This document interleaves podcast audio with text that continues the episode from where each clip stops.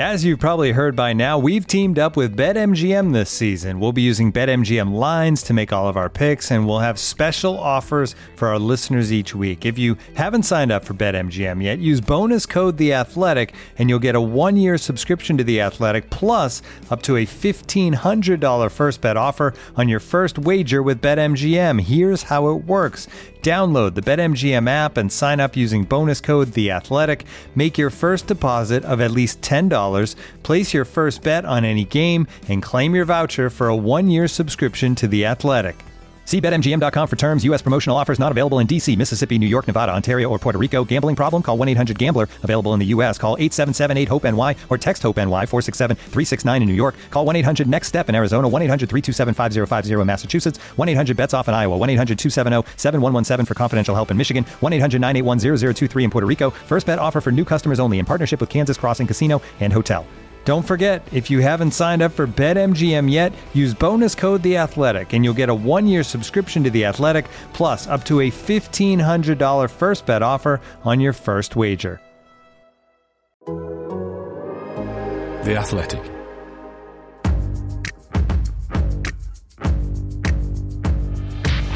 Totally Football Show. Today, Man United.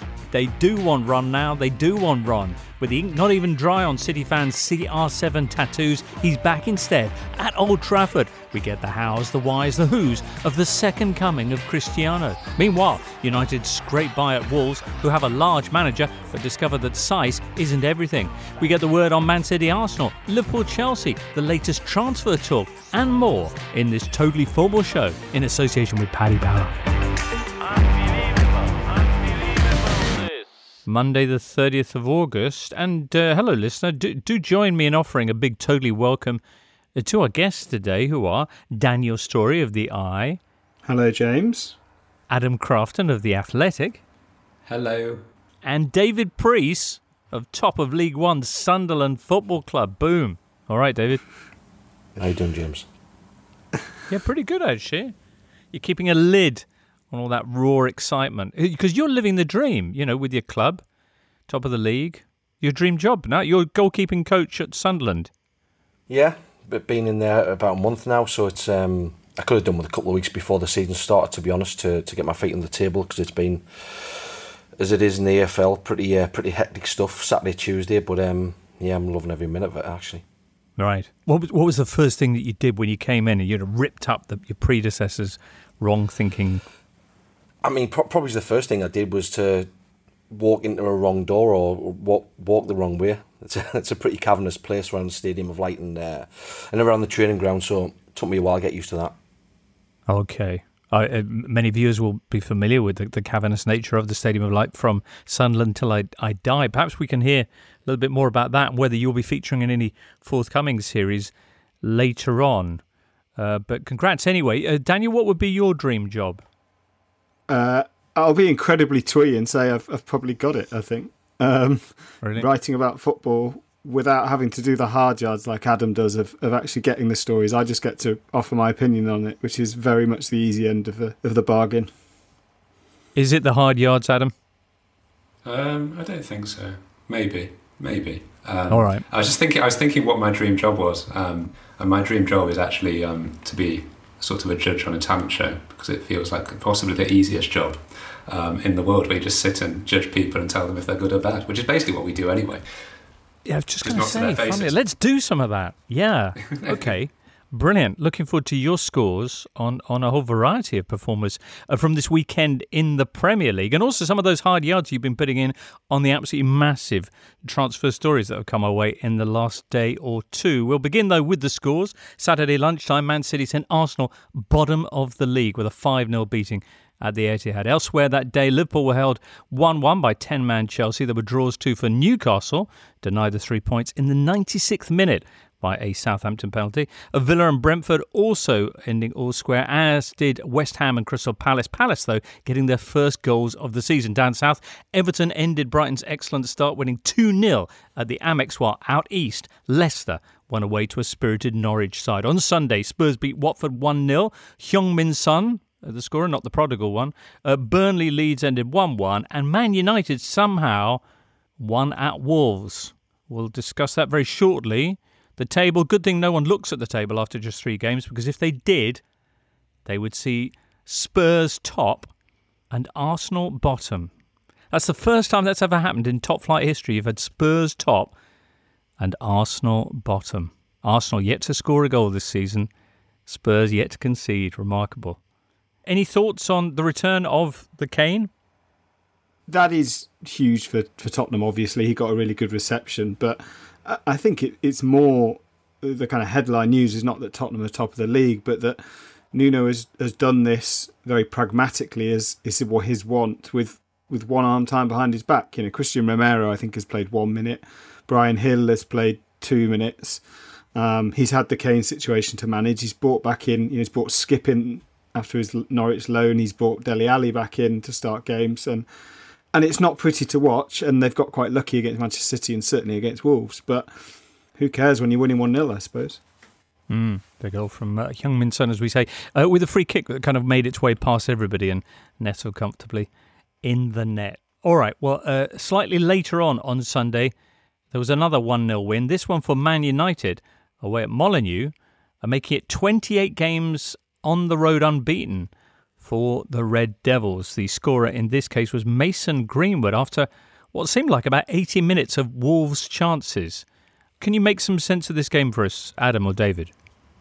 Yeah, um, it was a very weird game because I mean Wolves were by you know by far the better team. Certainly the first half had the better chances, both first half and second half. Man United didn't actually really create a clear chance in the game. Even the goal was, you know, sort of a half chance. I think it was a shot. Some, I think Jamie Carragher said on commentary it was a, it was more of a cross. Um, United were poor, but they they won the game. It's the sort yeah, it's, it was one of those games where if United midway through that second half, if that um, Romain Saïss chance goes in and they lose that game one 0 or two 0 there's massive question marks against them after you know losing this one and then drawing against Southampton.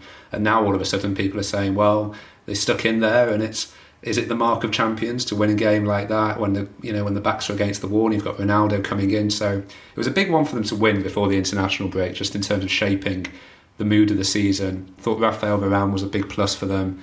De Gea, big plus for them. Looks like he's got his confidence back to a certain extent. A few minutes for Sancho, and obviously Greenwood is just getting stronger and stronger. Hmm. What did you make of uh, De Gea, David? Yeah, I think sometimes it just it just shows the, the fragility of confidence where that you know there's obviously from out, outside and, and maybe sometimes inside the club there's there's a lack of confidence in De Gea himself but I think um, you know after the game you could see that that save that he made in the game, which is it's allowed them to, to go on and win the game. Obviously, the, the the, initial save it's you know it's straight at him and it just hits him, but the the second is is remarkable in uh, in in being just an instinctive save. Going, you know, say guessing, but it, it's um it's going off his past experiences of being in those positions. He you know he flings himself to his left and gets a hand on it, and I said it, it allows them to go on and win the game. But I, I mean, I, I, don't know whether I prescribe to the, to the fact that it it was a more of a cross than a shot from Greenwood, but it certainly leads me to to to go into the old cliche about everything in the forward line matters, and that's the difference between the the two teams, uh, and especially at this level. There's a great deal of investment gone into into United, and you can see the difference there. And, and I think it's a it's one of those where it's he looks to to drag it across the goal. If it's a cross, it's a cross. If it's a if it's a goal, even better, you know. But also the, there there is some question marks over over Sá's um, inability to save the ball. I think going on to you know to the Brighton game and, and Robert Sanchez, which is a similar sort of situation. You know, it just shows the rather than any technique being used, it's first about decision making and the, decision to, to to put in uh, whichever technique is, is best for for making the save. And I think in the both of them, both chose the different uh, a different way of saving the ball and should have done the opposite to each other. You know, Sá maybe should have done with his foot. It's on a tight angle. You know, he knows he hasn't got to go, have a big reach to save it, and maybe he would have been better with a with a foot save. Where Sanchez in the in the other way that he, he was 12, 13 yards away from the ball. You know, give him a good chance to, to save it with his hand if he goes with it, and he decides to go with his foot, and it's it's too far away from him. So, just shows you the the fine margins and the and the detail that goes into the decision making of each save. David, can I just ask you on on that De Gea save? I mean, it was something I think Souness or Roy Keane said in the studio that that is it's a drill that they would have seen the goalkeepers do so often. Those sort of near, you have one shot against you and then another one very fast. Is that something that goalie coaches are still doing day in day out? Is that the bread and butter? Those double saves in in training. Yeah, it is, and, I, but I think maybe in the past it's there's been too much of a of a weight put on that. I mean, how many how many times in a, in a season do you make these remarkable double saves? But it, it's more about being ready for the second phase. From you know, if if you've dived and a, and a shot's been deflected, um, uh, or, or being being blocked, and you have to be back on your feet again. That's more what happens in games rather than the actual saves themselves. It's more about the the, the time between diving and being back on your feet again or being ready for the next action again rather than making them saves themselves. So I think that's it's something that's you know players have GPS uh, systems and uh, packs in the back of their, their shirts now to, to measure all their different physical outputs. It's the same for goalkeepers. Goalkeepers have a different GPS system which uh, is, which measures how quick they, they recover from from being off their feet and back on their feet again. So it's like I said, it's it's more about that than making them saves themselves, but it's always about being being ready for the next phase. Well, Wolves will need to get back on their feet uh, after yes another disappointing result here. Uh, the performance in terms of shots, in terms of xG and that. Uh, looked like it was good enough to get them their first uh, points of the season, but instead, or indeed their, their first goals of the season, but instead, after 57 shots so far across the matches with Spurs, Leicester, and Man United, they've got absolutely zip. They've also lost their last six in the Premier League, if you go back to last season as well. Looking at the performance, are you confident that it's all going to click into place, or is there a long term problem there in, in, involving personnel or something? I mean, they, they, they are shorn of, of personnel. I think it will take Raul Jimenez a, a while to, to get back to if not full speed, because he's not, you know, he's not a speedy striker. That's not his game. But kind of psychologically, I think more than anything, get you know ready. And he, you know, I think Jamie Carragher said on commentary he'll need, or it might have been Tyler, but he'll need a goal and maybe a headed goal to to feel comfortable. And I think there's probably logic to that.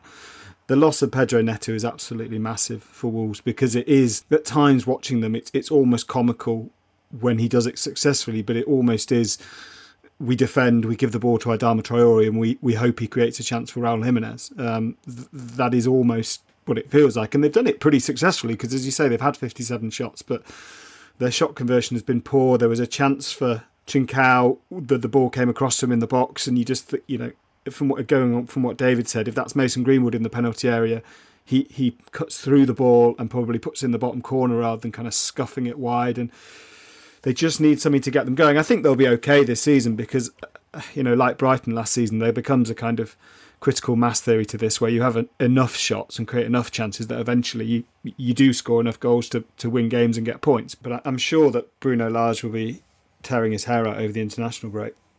I think it's probably, it's probably a good time to, to mention the new signing, Hwang Hee-chan. He, he's somebody who who will bring a lot, I think, to the uh, to, to Wolves. He's a kind of player that they don't have. He, he's far from prolific when it comes to goals. He's had one good season where he's, he's had 11 goals and, and 12 assists at Salzburg. But he's somebody I think is he'll adjust really well to, to the Premier League. Uh, physically, he's a strong runner. Upper body, he's, he's so good at um, drawing physical contact from behind and, and, and rolling players in a similar way to um, to Lukaku, really, even though he's a, he's a different stature, obviously. But um, I can see him playing on the right, uh, on the left hand side. He's very good at chopping in from the from the left with his left foot and coming into his right uh, onto his right foot and um, and, and scoring from there. So I think that um, it could be a, a, problem solver for Wolves. Well, he was paraded at Molineux before uh, the uh, kickoff against Man United. Uh, Hwang uh, comfortably the biggest transfer move of the week. In second place, though, is Cristiano Ronaldo's return to Old Trafford, which caught many of us by surprise. Not Adam Crafton, though, who was all over it. And we'll, uh, we'll hear more about that next. Ah, the summer was fun, wasn't it? No allegiances, everyone getting behind England, three lions being sung everywhere. But now the Premier League is back, get Grealish off the bench. Ah, he can stay on it at City. Pickford might have been a safe pair of hands, now he's just a pair. And enough of Jules Rimet dreaming, now it's our turn to dream. So kiss goodbye to that vomit inducing unity and welcome back proper football. Let's celebrate flair on the grass, not a flare up the. Paddy Power! 18 plus, begambleaware.org. This is the Totally Football Show, part of the Athletic Podcast Network. The Athletic is the only place you can read articles by Daniel Taylor, Amy Lawrence, Phil Hay, James Pearce, Ollie Kay, and the very best football writers around. Ronaldo again.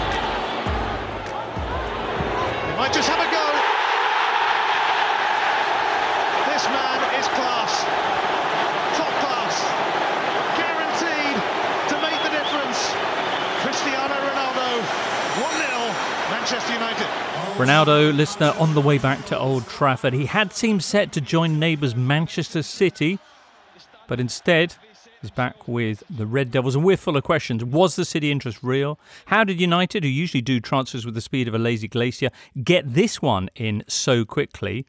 And also, 12 years on, what Ronaldo exactly are United going to be getting?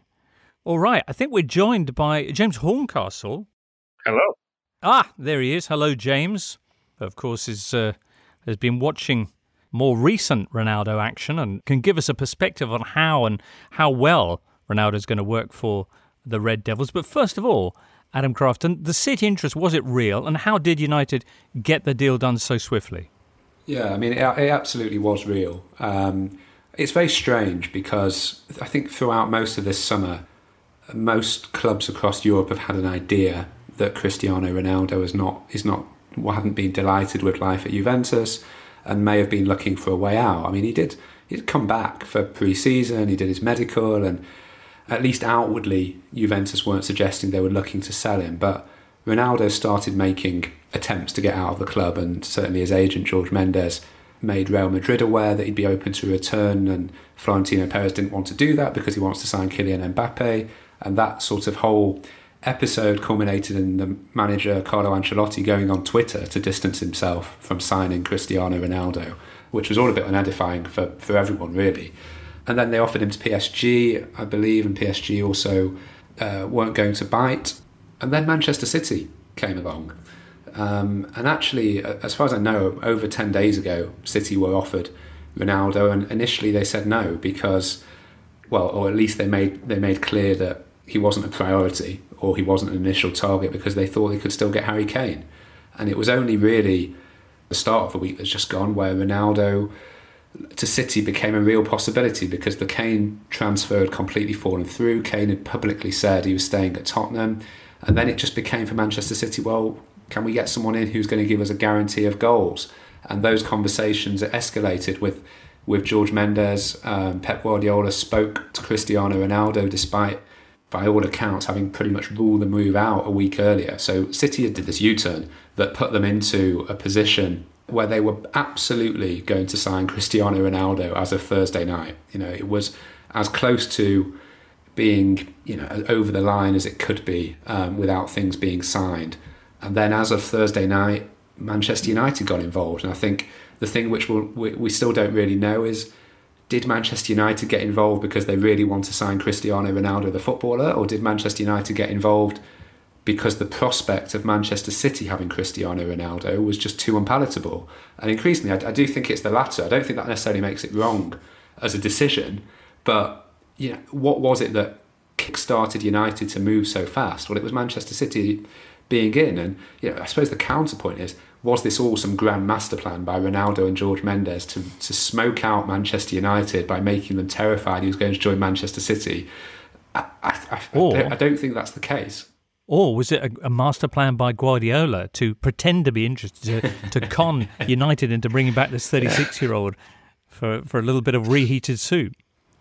And what and what is remarkable, you know, just on that that sort of business of sport agent level, is George Mendes has big clients at Manchester City, like Ruben Dias and Joao Cancelo, uh, Bernardo Silva, Ederson.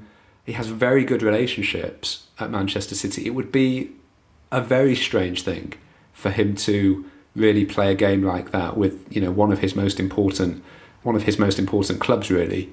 Um, so, so that would surprise me, but it got to the point where Thursday night you have, by all accounts, Rio Ferdinand, Patrice Evra, Sir Alex Ferguson, Bruno Fernandes. Um, not sure Ole Solskjaer got involved at any point, but um, those four certainly did, and then I'm sure Solskjaer did as well um, throughout the night. And, and United did just launch this charm offensive, and, and by you know late Friday morning, by the time Ole Gunnar Solskjaer went into his press conference Friday morning, United knew they were going to be signing Cristiano Ronaldo. Um, and it was remarkable. It was almost this 12 hour blitz that turned it around. Mm. Well, back in his United days, he was the last player from the Premier League to win the Ballon d'Or, and everyone's had a fine old time posting clips from back in the day. But now, at the age of 36, will he be any good for them? James Horncastle, having seen him in action over the last three seasons at Juventus, the, the numbers are really interesting. That As a team, even though he was scoring loads, their total goals as a team went down dramatically, about 20 goals a season with him in the side. Yeah, and games increasingly were defined by whether or not Cristiano decided them or not, um, rather than what everybody else was doing. And certainly, you saw at some stages last uh, last season on the Pirlo. I think one of the frustrating things was that there'd be other players in really good positions uh, to score. And I remember Morata doing this, for example. Rather than take the shot himself, he would look up and he'd try and play a pass to Ronaldo and the chance was gone. Uh, and and that happened uh, a lot at Juventus. And I, I, think United fans are going to have to. It is a different Ronaldo who needs a different system around him, different personnel around him to the one that they had before. He's not someone I think who can necessarily be the system himself and take everyone on. Um, because at 36, he has had to change his game. There's this feeling that he is now a centre forward. He never played centre forward at Juventus he had to play out wide on the left wing because that's where the space is. So I, I, I think it's it's going to be fascinating to see, you know, him play on that side for United. I think uh, who makes way for him, and you know, Pogba plays behind him. Yeah, I mean, how's that going to impact on Pogba's game? Um, because United will need some ballast in midfield, I think, to be able to play Cristiano. And at the moment, a few days from the transfer window ending, I don't see it. And of course, they've gone and spent this kind of extra budget on on Cristiano. So I don't I don't anticipate them signing a number six between now and Tuesday. Daniel. Yeah, I'm, I'm I'm kind of torn between two complete extremes, both of which are pretty obvious. But the first is that the sheer weight of personality and history and the fact that Manchester United's attacking strategy at times does appear to be we've got the better individuals than you and as long as we stay in the game eventually one of those individuals or multiple of those individuals will connect together and therefore will score more goals than you and that that was basically how it was at, at, at Wolves on on Sunday and the alternative is pretty similar to what James says which is that there is a, a concern that he will expect to start every week whereas actually you know Solskjaer is, is a is a strong enough character to use him as a as a Champions League player and as a mentor in the squad, and you know bring him off on the bench, kind of in the same way that Ibrahimovic, I guess, was used as a as a United player. Then it can be very successful, and Ibrahimovic left with his reputation amongst United fans enhanced, no doubt. But it's very hard to do that because because of that history that weighs into the club, and because they will expect him to play or he will expect to play every week and he will expect to continue his record of scoring 20 goals in a season. You know, does he take free kicks and penalties off Bruno Fernandes? Does he demand to be used in a certain role? Does he stop Mason Greenwood getting minutes? I can see why an excited Manchester United fan thinks, well, yeah, fine, but I'm parking all that because Ronaldo's back at my club. That does make a difference to how this season goes. And Solskjaer is many things, but it's a huge ask of him as a as a personality manager to manage this situation because they've effectively got nine players plus for three positions up front and three players max for two positions in midfield, and it's really hard to make that work. It's a Galactico signing, essentially. I mean, great fun for everybody, but tactically, what you're saying is it doesn't. Yeah, I, I mean, I, I, go back back to exactly what Adam said. It, it's a can we make this signing, not a do we need to make this signing. Um, and mm. they could, and they learnt they could, and probably, as Adam said, more importantly, they learnt that it could stop City doing it. So they thought this is a no-brainer.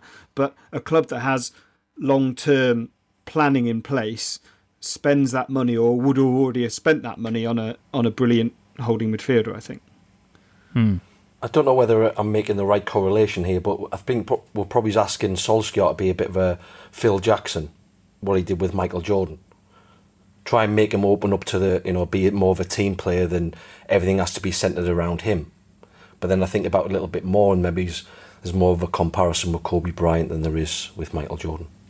I just don't see how this works for uh, Solskjaer. It was really interesting listening to him talk on the on the day that the, the deal was happening because you know he was you know obviously a teammate of his and was yeah, excited about the prospect of signing him.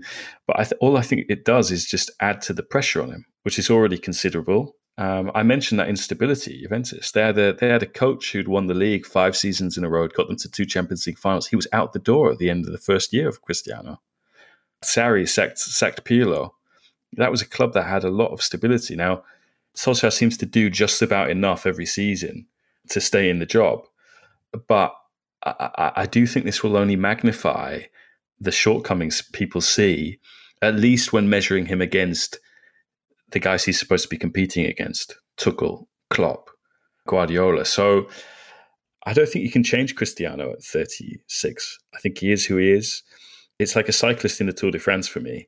Uh, you know, a guy who's who's trying to win the kind of yellow jersey, in that the team has to do all the job for him to get what he wants, and whether those things always align. And of course, they should align because Cristiano wants to win a Champions League. I'm sure Manchester United want to win a Champions League. But one of the things that appealed to Cristiano about City was, you know, Messi's gone to PSG. He will likely add to his legacy and win the Champions League the only other team I can go to who can guarantee me that is City. Can United?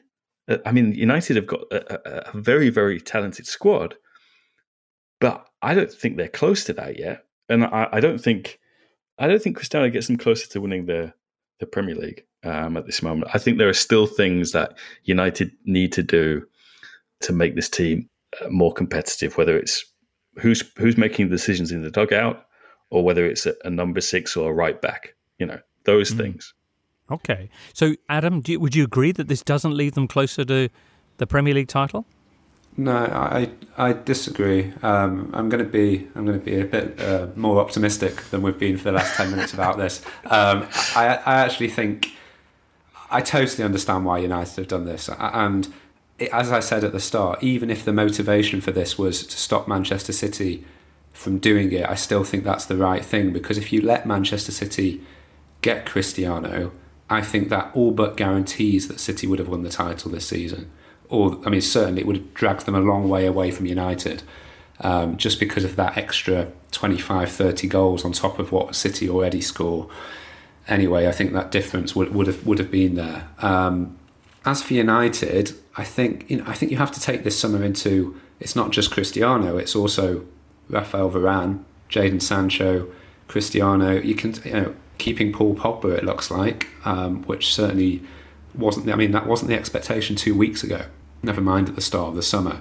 Uh, and I think one of the one of the oddities is actually that Ole Gunnar Solskjaer keeps ending up with having really these talented players in this squad that he didn't really plan for, because even if you go back a year ago, the expectation I think within the club was that Paul Pogba wouldn't be at the club by now. Because you know, the more more I think about it, the more that's what I attribute the Donny van der Beek signing for, because you know clearly the, there wasn't a plan for van der Beek, Fernandes, and Pogba all to coexist together. So he's ended up with Pogba staying.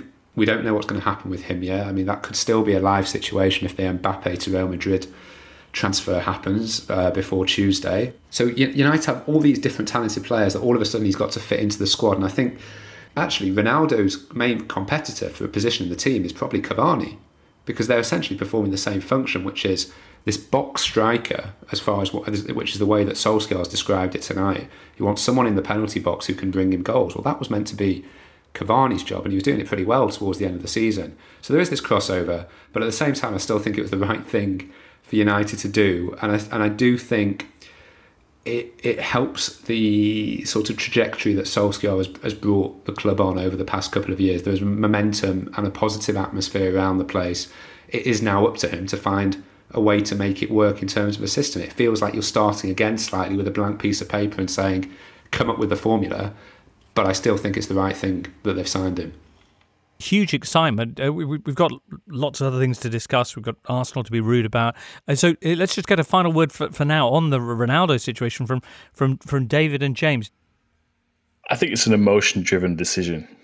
And I think in football and business, the best decisions are when you take emotion out of them and you coldly analyze whether this is is right for more reasons than Man City we're going to get this player. You know, I imagine Solskjaer will still be in a job in a year's time, two years' time, but if he's not, it'll be Aussie idealist pro- by then. I think. I think it, it, it's maybe a problem for the next manager in in the same way that it was for uh, for Sarri, in the same way it was for Pirlo. Uh, and I think the the difference for me between Cavani and, and, and Ronaldo, and maybe this is a provocation, I think you ever feel like you're playing down to ten men when you've got Cavani on the pitch, Oof. which is is is often often the feeling that you had over the last year or two with Cristiano because the cohesiveness was not there. Hmm. Uh, David, can I just finish off with a, a, quick question to you, which is there have been various people suggesting that quite apart from what he offers in terms of goals and play on the field, Ronaldo will bring something almost beyond price in terms of the example that he sets for the younger players, the influence that he will have, the change he will wreak on their mentality. Uh, do you buy into that, or is that just something people say about footballers who haven't been a footballer? No, I, I definitely agree with that. I think there's a, there's a big wow factor to having somebody like that in the dressing room, especially for the younger players. Uh, for Mason Greenwood, who, who what was being 12 years ago, he's not in the double figures in age. So it, it, you know, for him, it's almost like a mythical figure coming into the dressing room, and and also on top of that, that you, you've got his, his his work ethic. You can say many things about Ronaldo, but the way that he's worked and uh, uh, at, at his craft and got where he is because of that, you know, it's it, it's only going to inspire people, and and I think that he doesn't have to say anything to try and raise standards. People are going to do that because they want to impress him. They want to to prove to them that they they're good footballers. And um, yeah, I, I think from that it might be expensive example to set, but it's it's certainly going to do it for the rest of the players in the dressing room. And also, mm-hmm. you know, we talk about players who, like Paul Pogba, who are a little bit sort of um, a little bit maverick themselves. If we're, we're talking about him needing a little bit of discipline in, in his play and and and not just doing what he wants on occasion, maybe Ronaldo's the man to do that. Nice. Well, we'll see. We'll see. Uh, the international break awaits, after which Newcastle will be Man United's first opponents with Ronaldo on their books again. Uh, very good. We'll move back on then to the weekend's action. James, thank you so much for being with us, and we'll catch up with you and more reaction from Italy in Tuesday's Totally Football show. Yeah, if you thought I was negative about Ronaldo, you can only imagine what I think about Arsenal. Uh, but anyway, right. uh, I'll leave you to it. I, th- I, thought you were going to say about Juventus, who in their first game without Ronaldo promptly lost 1 0 to promoted Empoli. But that's a subject for Tuesday's Totally Football show. After this, we're on to Man City Arsenal. This episode is brought to you by Michelob Ultra, the official beer sponsor of the NBA. Want to get closer to the game than ever before? Michelob Ultra Courtside is giving fans the chance to win exclusive NBA prizes and experiences like official gear courtside seats to an NBA game, and more. Head over to MichelobUltra.com slash courtside to learn more. This episode is supported by FX's Welcome to Wrexham. Celebrity owners Rob McElhenney and Ryan Reynolds' small town Welsh football club has finally been promoted into League Two after 15 seasons in the National League. Dedicated staff and supporters celebrate the team's return to glory while bracing for the newfound challenges that come with being in a higher league. Will Wrexham AFC stand up to the challenge and rise again into League One? FX is Welcome to Wrexham, all new, Thursdays on FX, stream on Hulu. You're listening to the Totally Football Show in association with Paddy Power. With Paddy Power, if something doesn't go quite to plan, you can get your money back as a free bet if one leg of your bet builder lets you down. Think of it as your protection against Arsenal doing an Arsenal. And in the words of Jennifer Aniston, here comes the science bit. Pre-match bet builders only. Get your stake back as a free bet. Minimum 4 plus legs. Max free bet is £10. Enhanced match odds are not included. Online exclusives only. T's and C's apply and please be gambleaware.org. Mahrez. Torres! In off the post for number five. No Kane. No Ronaldo. no problem. The answers lie within. All right then, Adam Crafton. Uh, Man City didn't get Messi because they were busy signing Harry Kane. Oh, but, oh, hang on. Then they didn't get Harry Kane, so they tried to get Ronaldo, but they didn't get him either. So, is there uh, something that they're going to do before Tuesday night, or actually, having seen them just put five goals past Arsenal, are they absolutely fine as they are? Thank you very much. I still think if something comes up that they think is you know is right for them, then I think they'll do it. Um, you know, Pep has clearly wanted an extra body up there you know, for much of the summer. And, and you know, and if Gabby, Gabby Jesus was to get a serious injury, then they really would be, you know, d- down in terms of num- just in terms of numbers. I know they have a number of players who can play as false nines, and we know Pep's dreamed for so many years to play only with midfield players. Um, but I think if something comes up for them, or if someone like um, Vlahovic at Fiorentina, if there was to be some sort of compromise that can be struck in terms of a transfer fee, perhaps slightly lower demands from Fiorentina. Maybe that's one that could be revived. I know a few people have mentioned Lewandowski. I'd be I'd be staggered if that was to happen in this window. Um, you know, Bayern I don't think want to sell um, and aren't under pressure to sell. I think it would only be if you know if City came in with a really crazy offer.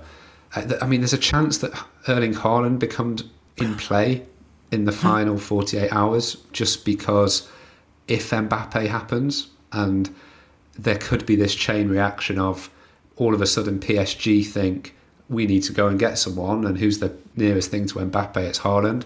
Um, my understanding is Dortmund don't want to do that deal. Obviously, obviously, there's a clause, you know, that's next summer. But equally, they are a PLC, and if an offer comes in that's really, really stupid, um, they'll be obliged to listen to it.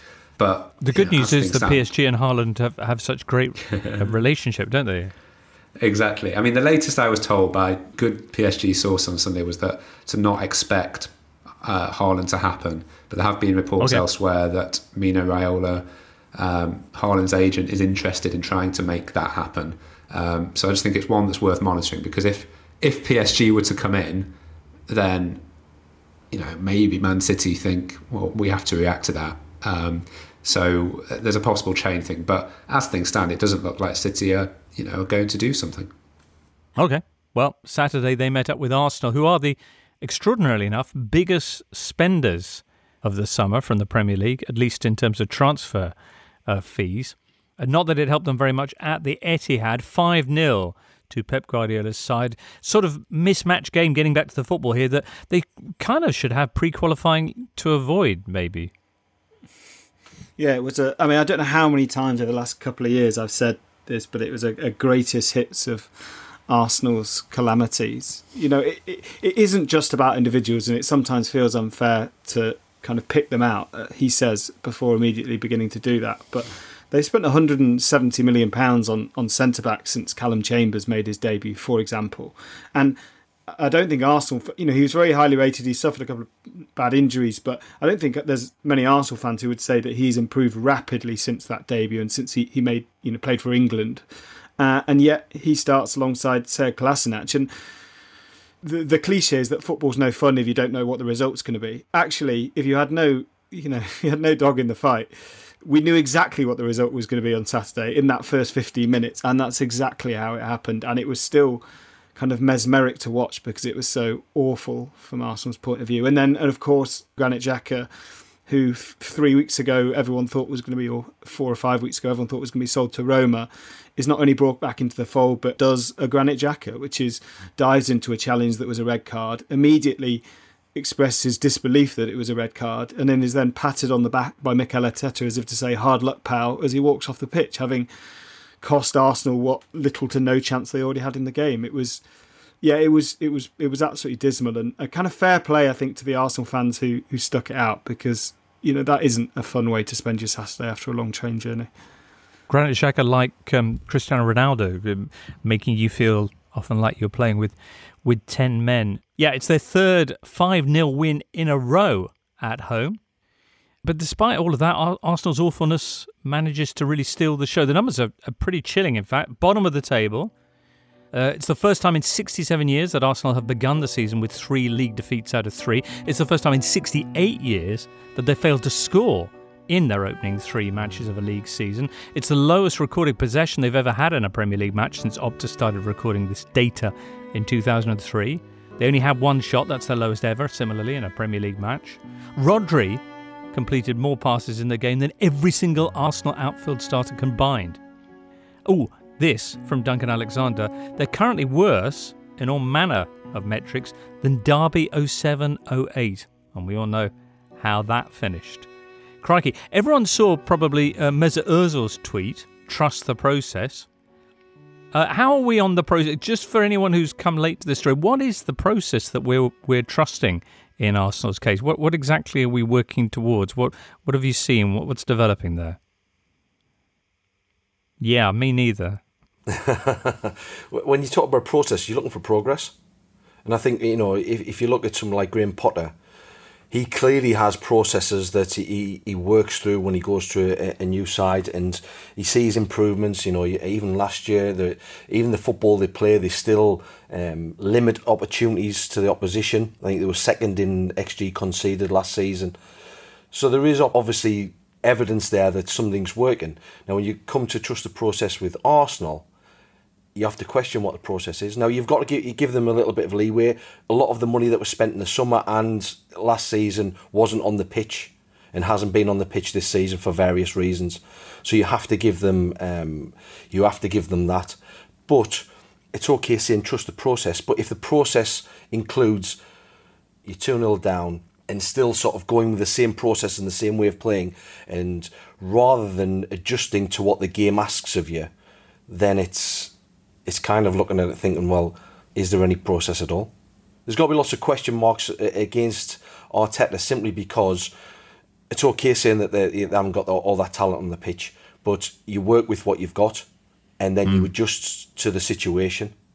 Accentuating the frustration for Arsenal supporters is the fact that this is a club that did used to at least compete, put up a, a fight themselves against the bigger sides. They beat City two seasons back in their cup run and Chelsea too but this time around against those opponents looked miles off it. What do you think? Is there any likelihood? Uh, are Arsenal considering a change and might it be imminent? Um, not as far as I'm aware. Um, you know, they've gone all in on Mikel Arteta, and uh, if they were to do it now, I mean, having just let him spend, what is it still more than Manchester United in terms of transfer fees this summer? I think and obviously that's a very different story when you start analysing wages, of course. But having allowed him to, you know, to be a big part of those decisions, having changed him from being head coach to manager last season, I mean, what would it then say if all of a sudden three games into the new season they just pull the plug on it? Um, equally, I'm not seeing very much at all to tell me that he's going to make things considerably better. And I think the particularly dispiriting thing for Arsenal fans is they were never even in those games against City or Chelsea. You know, it, they were over in 15 minutes. You know, the Arsenal guys who cover the club on the Athletic for us, like David Ornstein, and James McNicholas, who are incredibly well connected. They've not written anything, you know, over the past week or so to suggest that Arteta's job is on the line. Obviously, you cannot go on bottom of the table, losing matches, and I think that there's a there's a North London derby coming um, at the back end of September. I think they've got a couple of ECF games before then, Norwich and Burnley. But even those, you know, you start thinking, well, if they go a goal down in, against Norwich at home in two weeks' time, what's the atmosphere going to be like? But I do think that that North London derby probably has the capacity to be a flick switch, and that's not based on any kind of information. It's just the pure logic that Arsenal cannot go on losing football matches. Or can they? Uh, very good. Next up, events at Anfield Saturday tea time when title rivals Liverpool and Chelsea faced off. Looking for an assist with your credit card but can't get a hold of anyone? Luckily, with 24 7 US based live customer service from Discover, everyone has the option to talk to a real person anytime, day or night. Yep, you heard that right you can talk to a real human in customer service at any time. Sounds like a real game changer if you ask us. Make the right call and get the service you deserve with Discover. Limitations apply. See terms at discover.com/slash credit card.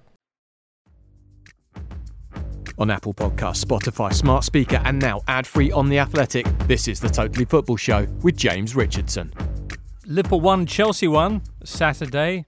A brilliant first half. The second half had less spectacle than, well, a bit like the manager's face uh, than than we'd grown accustomed to. Havertz had opened the scoring with that insouciant flick off the back of his head, a Chicharito style, possibly a bit jammy. I'm not sure. You'll have a view on that. Uh, but then the first half came to a conclusion with uh, Reece James handling Sadio Mane's shot on the line, getting sent off and Mo Salah equalising from the spot. What conclusions would you like to draw from this game?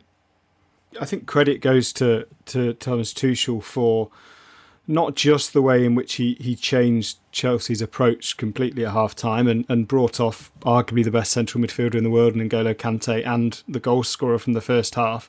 Um, very brave to be pragmatic and sit back and just effectively play Liverpool at arm's length, which they, they pretty much did, despite Liverpool dominating possession and having more shots. Edouard Mendy didn't really make a, a brilliant save in the second half. But also, I think, just for calming everyone down, because not only did Reece James get sent off, but two Chelsea players got booked for, for arguing with the referee after that, and they looked so fired up. And it must be very hard. I can imagine it being very hard for a manager to go into a dressing room when everyone is so clearly fired up by what they perceive to be the injustice of a situation and then say, yeah, you need to forget all that because we're going to play the, the calmest, most measured, um, most pragmatic football we can in order to, to get what we came for, which is in this match situation, a one all draw. And they did it absolutely brilliantly. That to me shows a manager that has a complete aura or, or control over his players to, to kind of get them to play exactly as he envisages at half time and, and they did it really well. What did you make of Liverpool, Adam? Uh, Liverpool, I thought I thought they were lucky that, that the red card came when it came because I actually thought once it went one 0 I thought they looked pretty ropey, and actually I thought it was heading towards a pretty comfortable win for Chelsea. Um, I then thought they had a period just after half time, 10 15 minutes, where they really pinned back. Chelsea had a number of shots from distance, didn't they? Um, and then I thought they'd go on and win it, but they didn't. It was just as if Chelsea, you know, they were well organised. It was good, a really good display from them. But I'd have exp- I think Liverpool of two years ago win that match. They find a way to win that match. I was surprised he didn't bring on Thiago a little earlier than what he did. He came on pretty late in the game. You know, you're looking for someone to pick the lock. I've been a little bit surprised generally that you know I know he struggled a bit last season, but I expected him to play a bigger role at the start of this season. The fact he's you know seemingly behind Harvey Elliott, who I know is doing well, but you know, Thiago is one of the best midfield players in the world um, in terms of his creativity, and I felt that's what they were missing, both creativity, but well, control in the first half against Chelsea, and then creativity in the second. So. Um, yeah, I think Liverpool. I thought they were a bit lucky as well against Burnley last week. I thought there was a period in that game where Burnley looked pretty strong. So interesting mm. how they go on after the international break. I think Gary Neville referenced uh, it was a point in the first half where I think um, Lukaku he's rolled Matip and laid it wide, and um, Mason Mount just drags his shot left foot across the goal. And in that those moments, it was almost like that the the Anfield crowd there was some anxiety there because they just thought, wow, the, these are a team. And I think that in the end, even though the one one man down, I think they can they can still think themselves lucky to to have even got a point out of it. You know, considering you know mm. the the game over a piece because they could have been a couple up. I think the, the other issue for Klopp, who is insistent that Liverpool don't need to sign a, another player or another attacking player, which, you know, to his credit, because I think we, you know, we all get a bit too obsessed sometimes with who's the next one in. But Firmino went off injured. I mean, he's in poor form. He didn't do anything of note. He didn't have a shot. He didn't create a chance in his 43 minutes. But he has got a hamstring in, injury that he's going to have to have scanned, and that leaves pretty much an automatic pick for that front three now. And the Champions League rule was not kind to Liverpool in, in regards to you know having any potential rest games or rotating players for that. So either he's going to have to you know go back to to Minamino or Origi, or he's going to have to play Curtis Jones or Harvey Elliott as a as a forward if he wants to rotate. And as I say, with Porto, Milan, and Atletico Madrid, there's not going to be any freebie games there in which he can afford to rotate the team. So at some point, yeah, something's going to have to give, I think, in terms of that Liverpool front three. Because if Firmino is out for anything longer than a few weeks, surely fatigue is going to set in over the next couple of months with that Champions League group. Mm. Yep, the Champions League returning uh, very soon after the uh, the international break. Uh, meantime, the other team from Merseyside uh, were successful this weekend. Everton grabbing three points away at Brighton, a 2 0 victory. Uh, Demarai Gray, bargain of the summer by popular consent. Then uh, Dominic Calvert Lewin from the spot, uh, despite the best es- efforts of uh, Robert Sanchez and his teammate Richarlison. Uh, Everton unbeaten under Benitez, who I, is it probably too early to say if he's winning over the, the home fans? I did enjoy the vignette of Richarlison getting the hump over not being allowed to take the penalty kick a la Mirallas and Leighton Baines back in the, the day, uh, but it all ended well. Yes, he is one player who Adam might well know more than me, but is kind of still being linked with. You know, he had that Barcelona link last summer. He has PSG links this summer. Um, I think he is a player who quite likes being the centre of attention, and actually quite often thrives being that centre of attention. But uh, I don't think he's the best penalty taker at that club. So it was it was exactly the right call from Calvert Lewin to take it off him. But it's interesting because he's playing as that central striker now. Everton look brilliant down that left flank. If if Gray plays on the left and Lucas Digne's behind him, and then Richarlison drifts out left as well.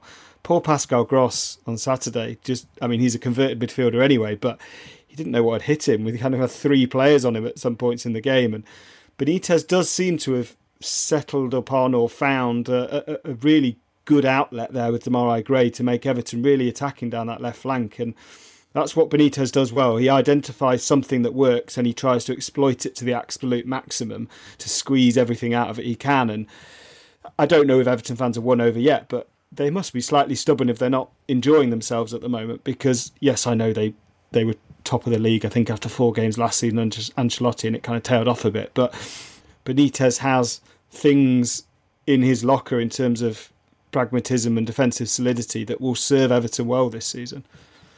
Mm.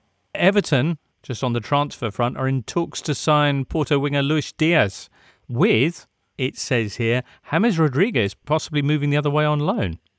There you go. They didn't have um, a fantastic relationship at Real Madrid. And I think really as soon as Benitez came in, I don't think it was a case of either Rodriguez saying I want to go or Benitez saying I want you to go. It was almost just a sort of a mutual, I think we'll go, um, that they came to. Um, because he doesn't really play with that sort of traditional number 10. And I think both parties have probably just decided to cut their losses. Right.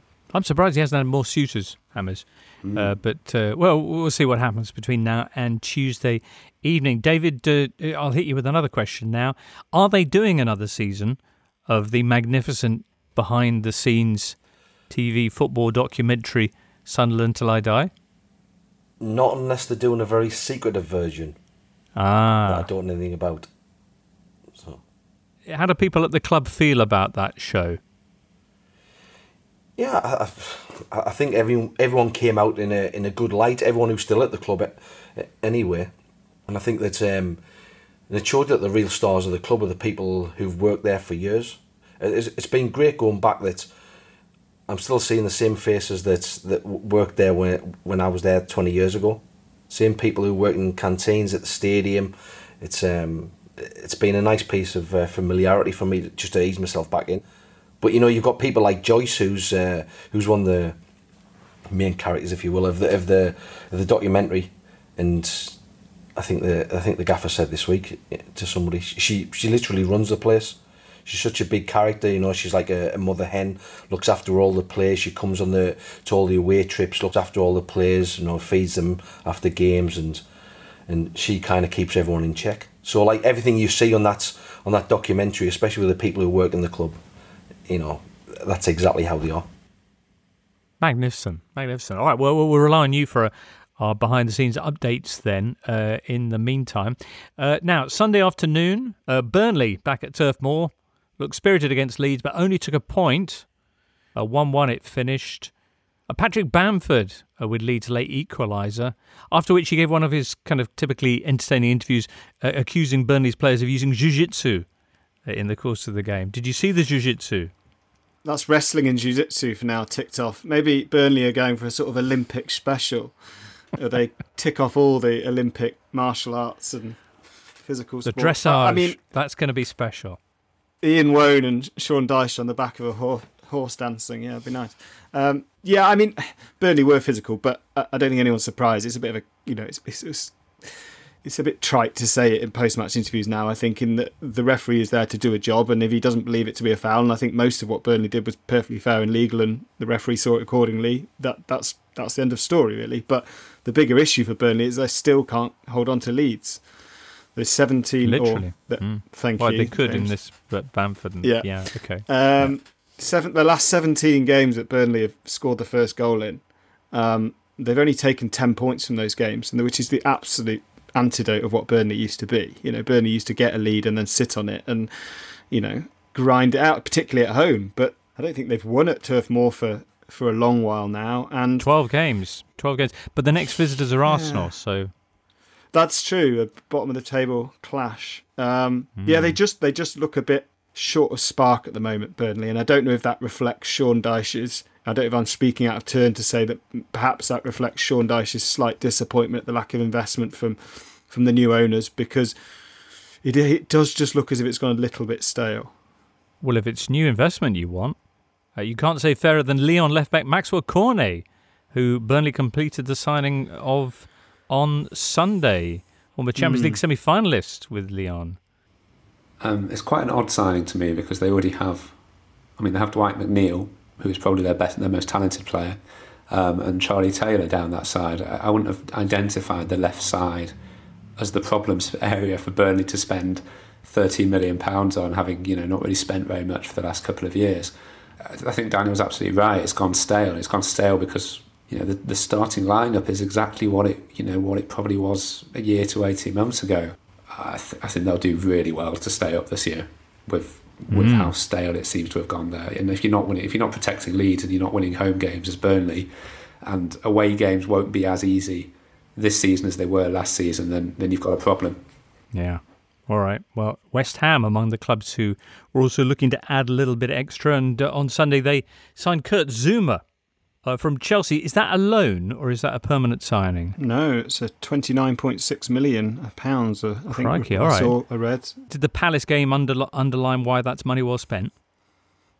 Yeah, I think it's their problem position. I mean, Craig Dawson and Angelo Ogbonna have, have, have overperformed, I think, over the last 12 months, but Issa Diop seems to have fallen badly out of favour, and uh, Fabian Balbuena left in the summer. So, they yeah, they needed someone, and Zouma is, I think, it's a fantastic signing for them. I know he was a little bit inconsistent at, at Chelsea, but potentially now, you know, West Ham's flagship centre half. Um, and they've got a real spine of that team now. If you, you know, if you, you, you Fabianski's always reliable, and then you've got Zouma, and you've got Declan Rice, and you've got Antonio up front. There's a really good spine there, and that's what David Moyes always likes—a really strong spine in the team, and then maybe a little bit more of a sprinkling of, you know, surprise factors out wide, which is is is certainly what West Ham have been doing this season. Yeah, I mean, a disappointing result the weekend, but yeah, Zouma's the Zuma signing was the good news of Saturday for West Ham. All right, well, not a disappointing result for Crystal Palace, who, as we mentioned earlier, got their first goals of the season in this 2 2 draw. The Hammers on the score sheet through Fornals and Michael Antonio, of course. Both Palace goals, and that's all they're scoring for this season, from the remarkable Conor Gallagher, who is on loan uh, from Chelsea at Selhurst Park. Second game in a row that he's really been their standout performer. He was kind of battling away in midfield against Brentford, but this was a more spectacular uh, side to this 21 year old. That second goal in particular, ooh. He's like, I mean this is a massive compliment. Um, I'm not sure it's going to Mhm. sound like one given what he does these days. Um, he reminds me of Jimmy Bullard at his best, as sort of the, the Wigan version of Jimmy Bullard. Um, sort of hair slightly all over the place, big smile, going a bit crazy when he scores, times his runs really well, has good personality when he plays, um, and great energy. But while he reminds me of Jimmy Bullard at the moment, like I mean, he was also making runs like Frank Lampard makes, uh, or used to make as well. Uh, it did make, know, it, so instantly it's one that I'm thinking, well, Chelsea either have a really good player going back to them, or they've got another one of those like 25 million sales in the bag for next summer. A lot of West Ham voices saying that they were a bit disappointed with the performance, understandably 2 2 at home to Crystal Palace. Why are we not scoring from corners anymore? What's happened to Soucek? Why is Rice playing too far forward, etc.? But they were top of the league the other day, so let's not get too uh, down on them.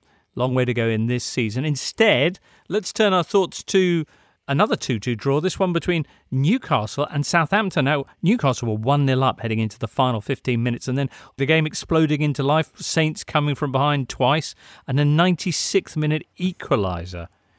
Yeah, which to be fair is that is Southampton and Newcastle. Last season, I think Newcastle they were involved in 30 goals in the last 15 minutes of games, and one of the only two teams to concede more in the last 15 minutes of games than Southampton. So late goals was always going to be a thing, I think. But yeah, I mean, Newcastle will be very annoyed they didn't win the game because obviously they conceded a 96 minute penalty. But boy, they were testing their fans' patience in the first half. It's kind of become performance art, those first halves at St James's at the moment because the, the League Cup game against Burnley wasn't great. And I mean, this, in fairness to Steve Bruce, he said after the game it was completely unacceptable first half performance. But boy, they had some making up to do in the second half because, yeah, South, I think Southampton had something like 15 shots in the first half or 14 shots in the first half, which is, yeah, a little bit frightening. Because Newcastle, I mean, Newcastle mm. took six points from the corresponding fixtures last year, and they've only got one from the first three.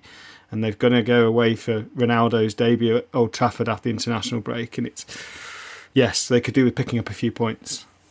Also finishing square was Saturday's game between Aston Villa and Brentford, 1 1 the scoreline here. Ivan Toney with his first Premier League goal. And that was followed swiftly, though, by Emi Buendia's first strike for Villa, having moved from Norwich. Uh, Buendia, who we were saying, I think on Thursday, that Premier League had decided that its clubs would not be sending uh, their players to international matches over the upcoming break that were being held in the red zone, countries in, in the red zone. Uh, but it now appears that Villa will have to dispatch both Buendia and uh, his fellow Emi uh, Martinez uh, because the I don't know. I'm not sure what's happened there. Do you know, Adam? Has has FIFA threatened them with repercussions if they don't show up for the for their fixture with Argentina? Yeah, I think FIFA presented a, a legal ruling that means that they are within their rights to uh, insist that these players are, are released.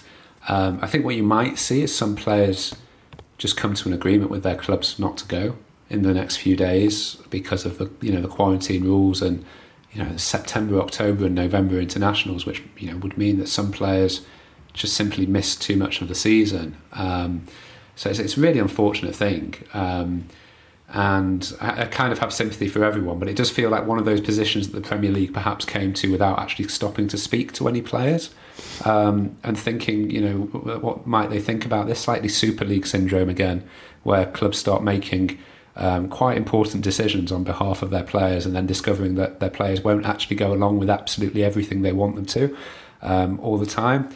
So I think that's what maybe happened. Um, so it's going to it is going to be interesting because you're going to see I think certainly some of those South American players whose connection to their their country is so strong, um, mm. and representing their country is you know, incredibly important to them. Um, will probably dig in their dig their heels in um, over the next few days. I don't know about the particular views of Martinez and and Buendia, but obviously they, that would be a huge blow to Aston Villa if they were you know, to be coming back from red zones and having to miss games because they're you know key figures at both ends of the pitch. It was a fantastic goal as well by Buendia, though mm. he had so much time to turn, swivel, and shoot. Um, no one really seemed to go to him. It was almost like like playing on PlayStation games where you accidentally make all your players run the opposite way, which gives the the player all that time to shoot. I think you've got to give a lot of credit to Matty Cash. The run he makes down the outside on the um, on the right hand side takes both uh, both full back and uh, and centre half down that side as if the ball's going to be played there. And I think that um, you know that, that plays a huge part in it and just gives them the, Buendia the space to, to apply the finish. And it's great. It's great play for him as well because he's kind of fakes to play the ball wide and then and then takes on the shot instead. But I've got another question regarding this game. Why do strikers still try and kick the ball out of a goalkeeper's hands when they're trying to kick it? Why? Ga- they, they all want to be Gary Crosby. That's why. Who is the? Yeah, I mean, even um, the king of Gary Crosby. At least that was it was sneaky. It was original. You know what I mean? But but yeah. ever since George Best tried to do it, it's it's been outlawed. So why do players? The, the only thing is going to sounds like someone did it to you in a reserve fixture. I, I, I'm going. Well, I wish I'd done this in the past when somebody tried to do it because there's, there's, plenty of players try to do it to me. I wish I just threw the ball aside and booted them up the arse. because that's what they deserve. It's too late for regrets now, David. You'll be doing it to your mates in training if you do it now. Oh. I mean, I'm not saying that's what I'll, I'll tell my goalkeepers to do, but it's certainly a thought. Excellent. Brentford yet to lose. That's 15 games now uh, in the league, unbeaten, including the playoffs from last season. Excellent stuff there for Thomas Frank and his cohorts. Norwich Leicester, a 2 1 win for the Foxes. Jamie Vardy continuing to stick it to Duncan Alexander. How many goals that now? Two. So he's only eight away from the double figures. But he's looking lively, isn't he? Any other thoughts? Possibly more important thoughts about uh, Leicester's win here at Norwich? Uh, well, for Leicester, Ricardo Pereira went off injured, which I think means we can elevate their injury problems to an injury crisis, particularly in defence. You know, Jonny Evans is out, we know, with a bit of a foot problem for a while. Fofana and James Justin have got fairly long roads back to recovery. Yannick Vestergaard strained a knee, I think, in training last week. Ryan Bertrand wasn't well, and Pereira went off. I mean, that is, for the start of the season, that is fairly critical. Uh, and just on Norwich, I mean, uh, it just feels like it's all happening again, doesn't it? I mean, they the last time they were in the Premier League, they didn't manage to pick up a point from games in which they trailed. So when they conceded the first goal, they they didn't take a point. And I know they've played good teams, and I know that they were improved against Leicester, but they have lost three games again. The good news is that they're not bottom of the Premier League because they've scored a goal and Arsenal haven't. All right, and the other good news is that they're away at Arsenal after the international break. The Gunners are going to be busy, actually. They're playing everybody. Uh, then Norwich have Watford at home. Excellent. Very, very shortly, Adam gives us the lowdown on uh, the Mbappe Madrid move, and Daniel tells us about Keith the Duck. But now it's time to get some odds from Paddy Power, for which it's over to producer Charlie. Thank you, James. Hello, listener. Hope you've enjoyed the weekend. Isn't it annoying, though, when football gets in the way of all the footballers changing clubs? Carl Monaghan from Paddy Power is here with all the implications from Friday's drama. Carl, what does Ronaldo to Man United do for their prospects this season? I think he enhances their prospects greatly. He adds goals, swagger, and intimidation, Charlie.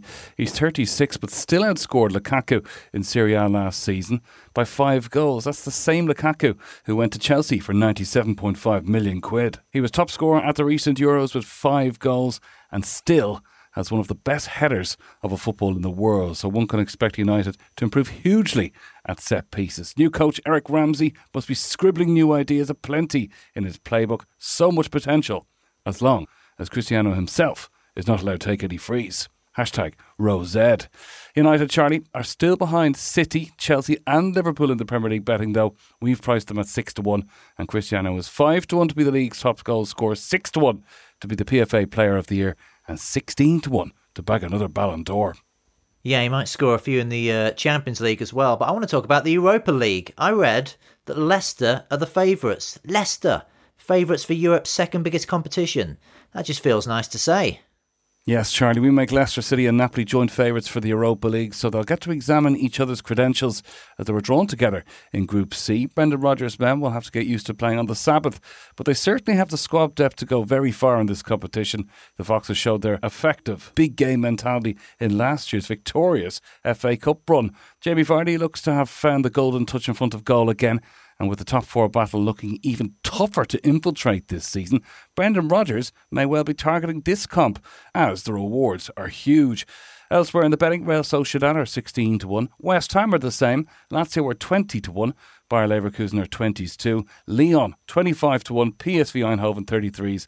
Rangers a 50 to 1 shot. And Celtic 66 to 1. You can find out these odds and more at paddypower.com or the Paddy Power app prices are accurate at the time of recording. It's over 18s only, terms and conditions apply, and when the fun stops, stop. Totally Football League show is out a little bit later on on Monday. After a minute's silence, I presume, Daniel, in honour of Keith the Duck. Yes, and a superb story this weekend, which very briefly involved uh, a misunderstanding, which is still being sold as a misunderstanding rather than a practical joke, I think um, in which a, a, Wigan player announced that, that Keith had passed away and was hoping that the club and supporters would have a, a minute's applause before kickoff for him. And it later transpired that Keith was a, a pet duck rather than an, an actual human being. But the club, in the kind of great spirit of it all, continued to go through with the request, and therefore there was a on the the big screen at Wigan's home stadium, which I still call the JJB, although I don't think it's called that anymore. Um, Hmm. Yeah, had a had a, a picture of Keith the Duck with Keith R.I.P. on it.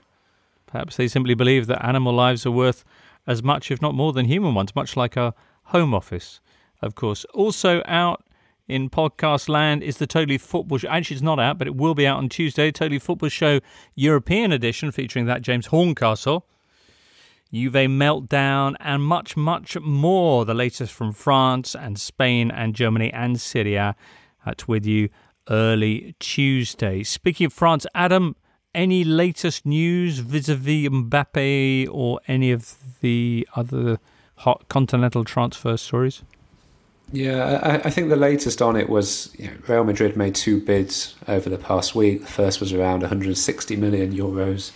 The second was a, uh, 180, which Right. brought it pretty close. Well, actually, I think actually beyond what PSG spent on him um, in 2017 when they agreed to sign him initially on loan with a view to signing him for 165 million pounds um, at, the, at the time. Um, so the idea there is that you know Madrid cover the cost um, of, of what PSG have laid out in transfer fees. As far as I know, that bid has still not been formally rejected.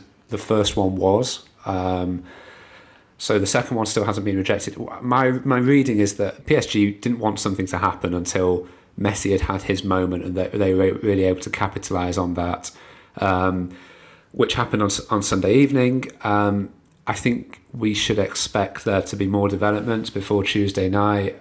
You know, this is still something that Real Madrid are incredibly confident will get done. I think they're getting a little bit edgy because obviously it's getting closer to the window. It's you know they've made a big song and dance this summer about you know getting all the funds together by selling players like Rafa Varane and Martin Odegaard and not buying anyone else apart from the free signing of uh, David Alaba. So you know the pressure is on Florentino Perez, but there's also pressure on PSG because there's 180 million euros on the table, um, and if they don't take it in the next two days, that goes to zero um, next summer because he'll be out of contract.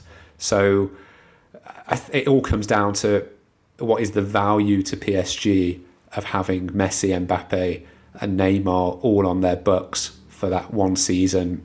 You know, particularly ahead of Qatar 2022 World Cup. Can they go and win the Champions League in the same year?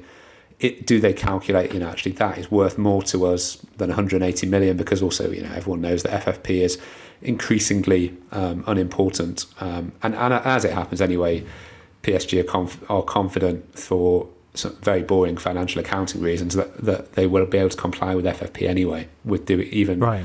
without selling Mbappe. So What, I think ab- it's what one about Real Madrid, though? How confident would they be of not just satisfying FFP, but also the Spanish league's uh, wage structure, Mm. but and also the, the the very fact that they not long ago were saying that they were about to go bankrupt and they needed to bring in a European Super League to keep themselves afloat. And now all of a sudden, could you give us that player for 180 million pounds? How does that work? Is there any logic there? Yeah, um, I think on the surface, it's. I mean, it's it's you know, someone who was close to it the other night just said it's monopoly money that we're talking about here, and, and, and it does feel a little bit like that. I think what you'd say about Madrid is, you know, they haven't. Spe- I don't think they've spent money in terms of fees on a player since January 2020. Um, So they have gone 18 months keeping their powder dry by Real Madrid levels, um, Right. and they've brought quite a lot in. You know, they sold last summer Hakimi and uh, Reguilon to Spurs. Um, so Hakimi to Inter, Reguilon to Spurs. That was around 60 million. Um, they got Odegaard out for another 30 million, Varane for 40. So if you add all of that up, it does get towards what they're spending. But then how does that fit in with, I think, you know, 600 million euros build, uh, sorry, investment on the stadium, the, the COVID losses that they were talking about being, you know, around 300 million, um, losses, you know, match day income, ticketing, sponsorship that they've lost as part of that. Um, yeah, I mean, it's going to be very interesting. But I, I think throughout this, their position has never been as perilous as Barcelona, for example. It's never been as unhealthy, and Perez has been you know, as strict as Real Madrid can be and as restrained as Real Madrid can be in recent times to try and put themselves in a position. And to be fair, all summer they've been saying, you know, we will make an attempt this summer to do it, and if it doesn't happen, we'll do it, you know, on a free with, I'm sure, a very handsome signing on bonus for Mbappe next summer. I mean, for Mbappe, you know, if it happens for him, great.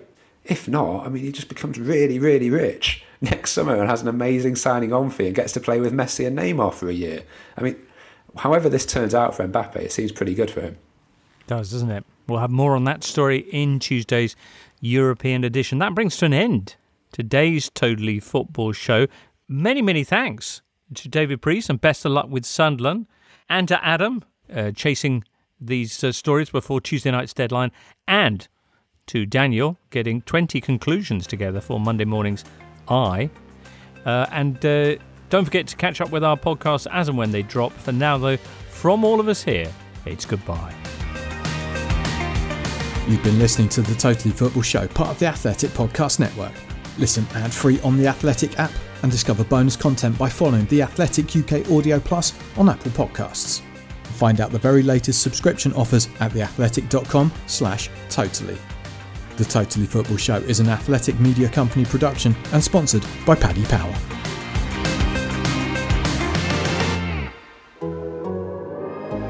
The Athletic.